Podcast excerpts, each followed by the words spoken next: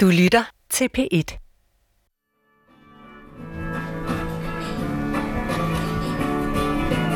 Hej. Hej. Var det Tage? Ja. Må jeg sætte mig? Ja, det må du gerne. Hvad laver du? Jeg laver krydsord her. Okay. Det, gør, det, det er en lille smule uh, træning.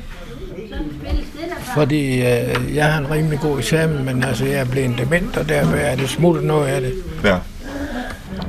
Nej, jeg er, jeg er teknikum ingeniør og uddannet til det og har arbejdet i Afrika rundt omkring. Bygget, bygget havn i Monrovia rundt omkring. Men øh, nu er jeg så blevet dement og, og må nøjes med at, at være hjemme ved min kone, og så kommer jeg her i dagtiden. Velkommen til Baglandet Remix, der i dag handler om minder. Det er svært at forklare, hvorfor visse minder bare bider sig bedre fast i hukommelsen end andre. I løbet af udsendelsen skal du med til Hanukkah på et jødisk plejehjem i København. De fleste minder, de ældre jøder bærer rundt på, kan godt være lidt svære at takle, så traditioner som den jødiske højtid Hanukkah betyder enormt meget. Senere skal du med i baglokalet hos købmanden på Lyø. De danske småøer oplever et drastisk fald af beboere. Skoler lukker, og mange oplever, at der snart kun er minderne tilbage om et aktivt samfund på den lille ø. Men vi begynder i demenslandsbyen, Bryghuset i Svendborg, der ligger der for at give tryghed og pleje til beboere. Blandt andet ved, at der kun er en enkelt ind- og udgang, så man har nogenlunde styr på, hvor beboerne er. Beboerne er demente, så det kniver med hukommelsen, men der er som sagt bare nogle minder, der står stærkere end andre. Blandt andet for Tage. Jeg møder Tage i restauranten i dagcenteret. Tage bor her ikke, men kommer her ligesom mange andre nogle gange om ugen og deltager i forskellige aktiviteter. Han har et velfriseret hvidligt fuldskæg, der når næsten ned til den lyseblå skjortekrave.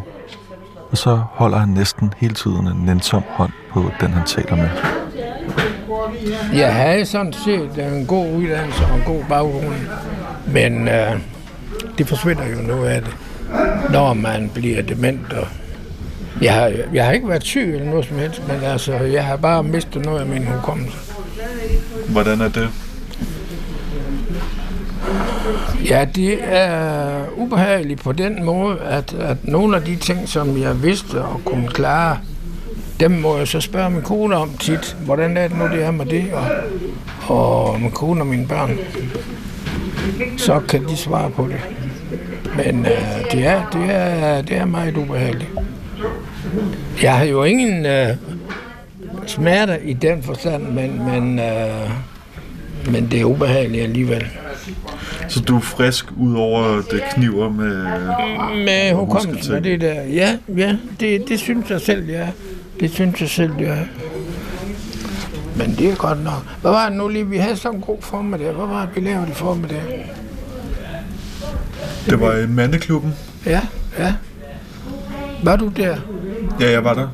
en del af tiden? Ja, og så en film øh, fra München.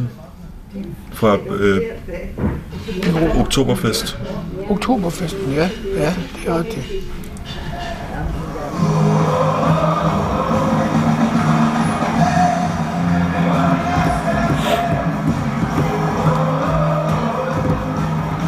Jeg skruer tiden to timer tilbage, hvor Tage og jeg sidder ved siden af hinanden.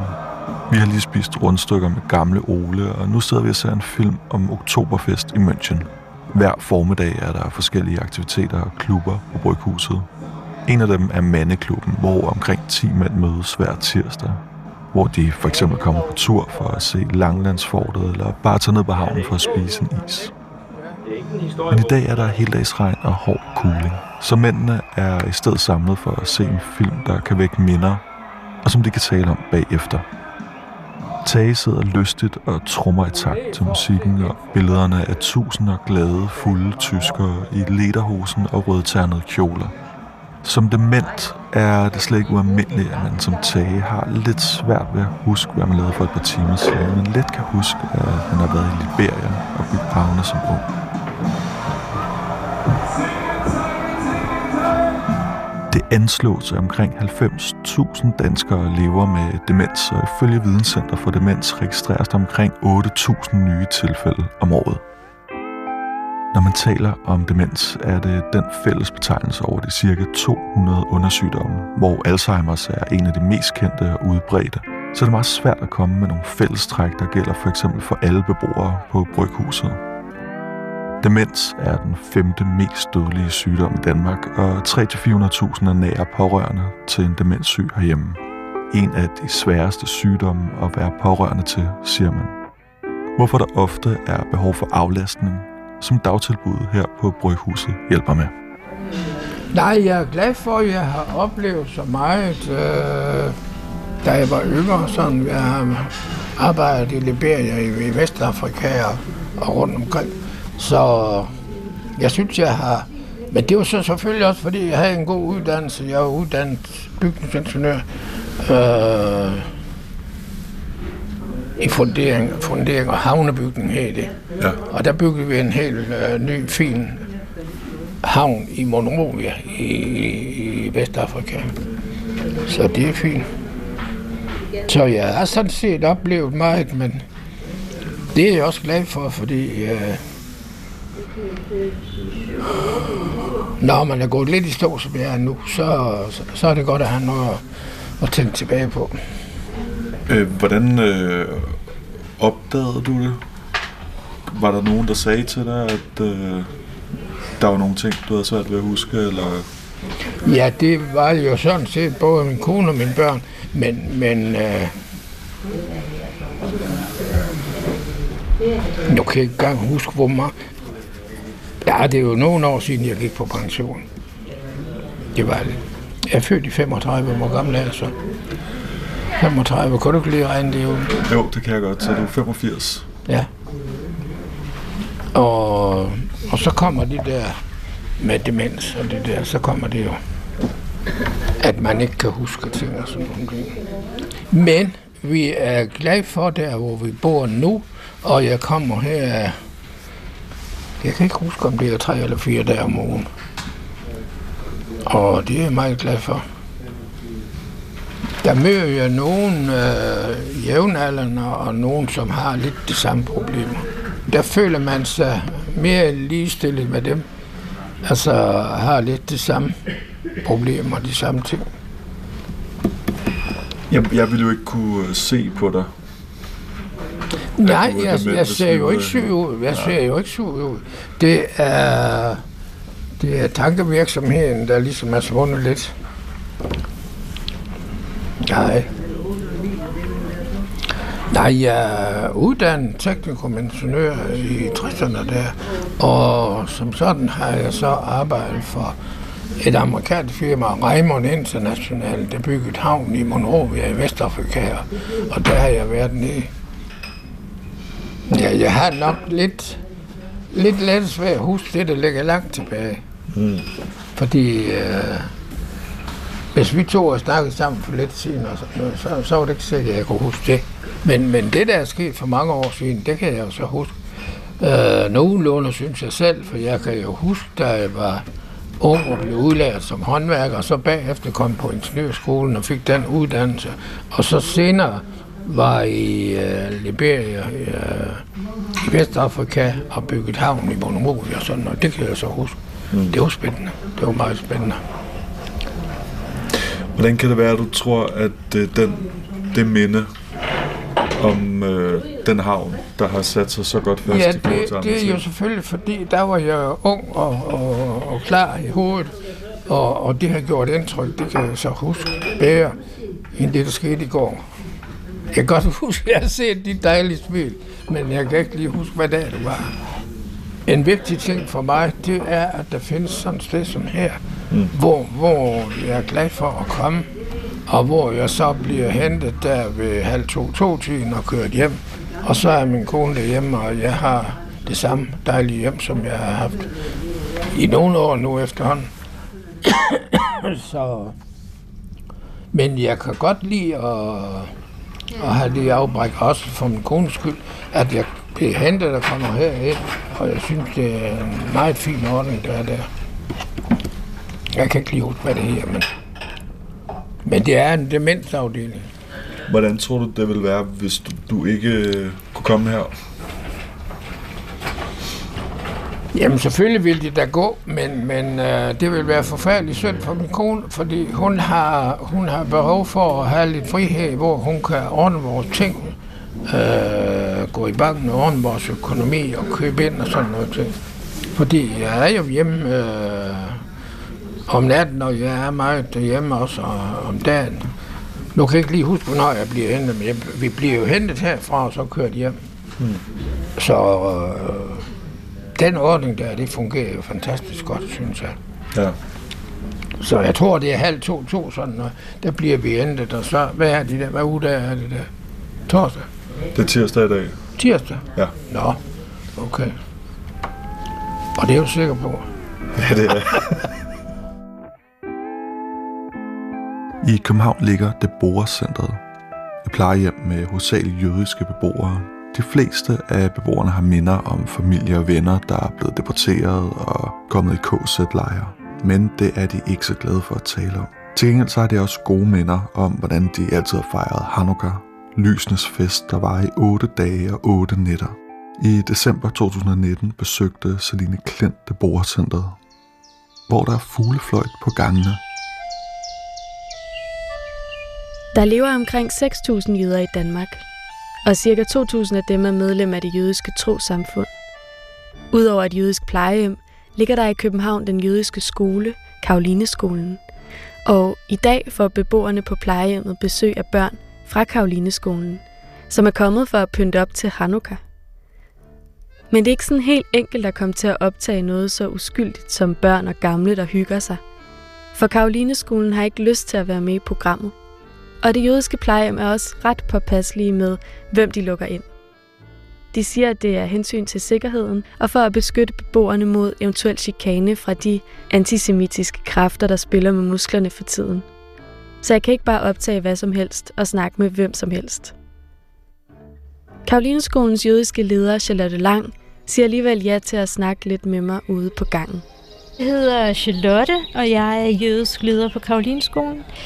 Og lige nu er vi på plejehjemmet med en gruppe børn, fordi øh, børnene de laver nogle forberedelser til vores næste fest helligdag, som er Hanukkah, så de kan hygge lidt med de ældre, men også at de får en forståelse for, at de også har et ansvar og en forbindelse til de ældre generationer. Hvad tror du ellers børnene lærer af de ældre her? Altså for det første så lærer de, øh, at de ikke skal være bange for dem. Der er mange af dem, der i starten, når de har været på plejehjem, har været sådan, åh oh, nej, det tør vi ikke, de ser uhyggelige ud, eller de øh, sidder i kørestol, eller kan ikke uh, tale ordentligt. Men mange af de ældre, der er her, har jo også været øh, unge eller teenager, eller måske børn under 2. verdenskrig. Og, og det er jo ofte noget, der interesserer måske vores lidt ældre børn. Hvordan var det egentlig? Hvordan flygtede I? Øh, hvad gjorde I med det jødiske liv, da I kom til Sverige, eller hvis de var så heldige at komme til Theresienstadt? Så, så det er sådan en anden dimension, der også kommer ind i snakken med de ældre. Imens inde i festsalen sidder børnene og de ældre og klipper Hanukkah-stager og Davidsstjerner ud i farvet karton. Hej. Hej. Hvad hedder du? Jeg hedder Helen Jakobsen.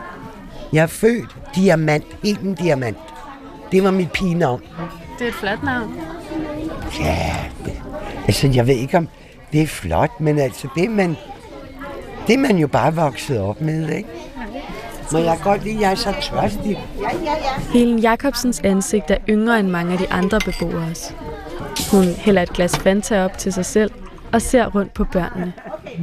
Jeg skulle bare ned og se børnene, men i dag med mine alder og de børn, så kender man sikkert deres bedste forældre. Man kigger rundt på dem og tænker, hvem er de nu? Og, men så skal man jo altså helt tilbage til bedsteforældre. Helen skulle være flyttet ind i en af plejehjemmets små lejligheder sammen med sin mand, men han døde kort tid inden de skulle være flyttet. Men han nåede det så ikke, og så fik jeg afslag. Fordi jeg var ikke godkendt. Jeg var godkendt som følge til min mand. Og så gik der ikke ret lang tid. Så fik jeg nyt brev, og jeg var godkendt. Hvordan kan det være, at du vælger det her som dit hjem, frem for at bo alene? Fordi jeg er jeg er jøde, så vil jeg ind på et jødisk plejehjem. Helen er en af de få beboere, som det har været muligt for mig at tale med på det borgercentret. Mange af de andre beboere har enten ikke haft lyst til at tale, eller personalet har vurderet, at de ikke er friske nok. Som jeg siger, jeg er dansk, og jeg er jøde. Men er, hvis man kan sige det i dag, hvor man snakker så meget om indvandrere, at man er anden generations indvandrere. Fordi mine forældre er født i Rusland og kommet hertil som små børn. Hvordan kom dine forældre hertil? Jeg ved ikke rigtigt, hvordan at de flygtede fra Rusland. Men desværre har der jo været så mange jødeforfølgelser rundt omkring i verden, ikke? Det burde ikke være nødvendigt. Helens forældre flygtede fra Rusland til Danmark. Men under 2. verdenskrig var de igen nødt til at flygte fra Danmark til Sverige. Min far sagde, der er ikke nogen, der kan finde os. Jeg skal ikke nogen steder. Så sagde min mor, det må du selv om. Så tager jeg til Sverige med børnene. Og min far tog selvfølgelig med. Og der fortalte naboerne, hvor vi boede, at dagen efter, at vi havde forladt vores lejlighed, stod tyskerne udenfor. Ikke? Altså desværre var der jo rigtig mange, der blev taget. Jeg havde bedsteforældre, tante og onkler, der blev taget og sendt i KZ-lejr. Jeg havde en farfar, jeg ikke kan huske, for han døde i KZ-lejr. Ikke? Det var jo en virkelig øh, forfærdelig tid, ikke? Altså med 6 millioner jøder, der blev slået ihjel. Og det var jo ikke altid, at mine forældre, og slet ikke mine bedsteforældre, ville tale om det.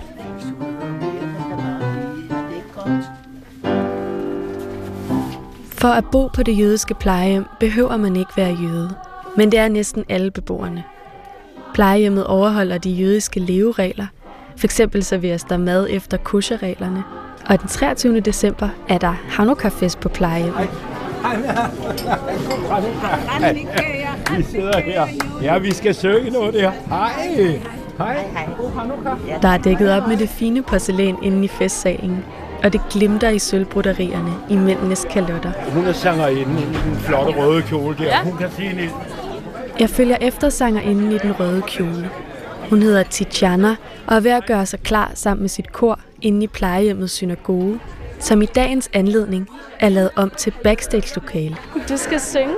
Jeg skal synge i dag, ja. Hvad skal du synge for nogle sange? Men jeg tager nogle forskellige sange, fordi jeg ved godt, at der er øh, øh, folk med forskellige baggrunde og forskellige interesser. Tijana og koret skal synge på mindst 10 forskellige sprog. For på Deborah-centret bor der jøder fra mange forskellige lande. Blandt andet Polen, Tyskland, Rusland, USA, Norge, Israel og England. Og så selvfølgelig Danmark. Jeg kan godt lide, når publikum begynder at nynne og synge med, fordi det betyder, at sjælen begynder at øh, ligesom svare på den der musik. Man, man kan næsten fysisk mærke den, den øh, i luften. Ligesom i Danmark, man siger, der er noget i luften. Der er noget i luften, når der er kærlighed og glæde. Og så tager vi den sang, som vi alle kender. Vi tager Hava Nagila. Og den synger vi og danser sammen. Så hvis I får lyst til at danse med, I skal bare rejse op og, og jeg. gøre det sammen med os.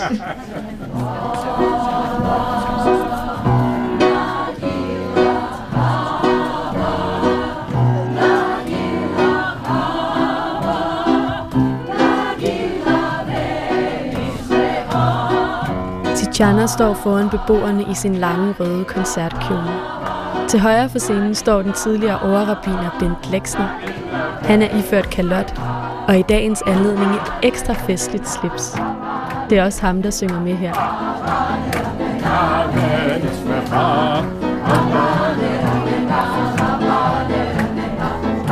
Det er en, det er en israelsk sang, en jødisk sang.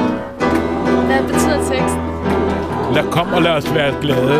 Og det er netop det, Hanukkah-lysfesten handler om for de danske jøder på Deborah Center.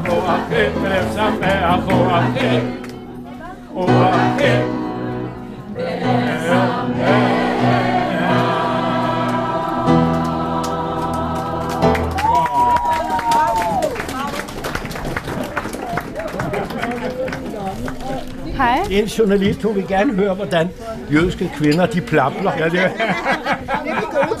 ja, det, det er rigtig godt. Flere af kvinderne har ikke lyst til, at jeg optager dem. Men en ældre kvinde med rød læbestift og grøn glimmerøjenskygge vil gerne snakke lidt. Hun hedder Margit og har været ansat på Deborah Centeret i 14 år, indtil hun gik på pension. Nu kommer hun her bare for sjov. Jeg hedder Margit Weiner, og jeg har holdt Hanukkah i 81 år. Jeg har to børn. Jeg har syv børnebørn, og jeg har fem oldebørn. Og vi har altid holdt Hanukkah. Første lys. Og det er en pragtfuld dag. Vi starter sådan klokken to, og vi har altid fået latkes. Og latkes, det er altså kartofler, som man spiser med syltetøj og lidt forskellige kanel og børnene synger, og den yngste i familien går så hen og tænder Hanukkah-dagen. Og hvad betyder det at tænde lyset? Ja, lyset det er jo den mørke tid, og det symboliserer, at vi nyder, at vi kan være sammen og sidde og have det rigtig rart. Ikke? Og vi mødes sådan set så meget som muligt, hvis vi kan. Men så, hvad hedder det, i morgen er det jo den 24. juleaften. Og da vi er i Danmark, så fejrer vi også juleaften.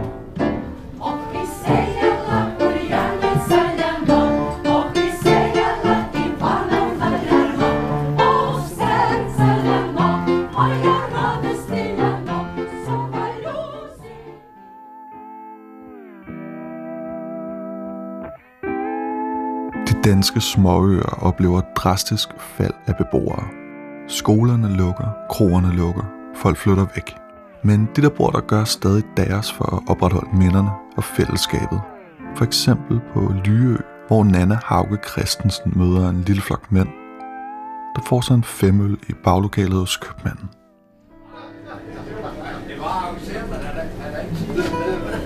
Hej. Købmandsbutikkens baglokale er stedet, hvor det gamle Lyø lever i bedste velgående. Her sidder seks ældre herrer på trækasser. De fleste af dem har blå kansasbukser på.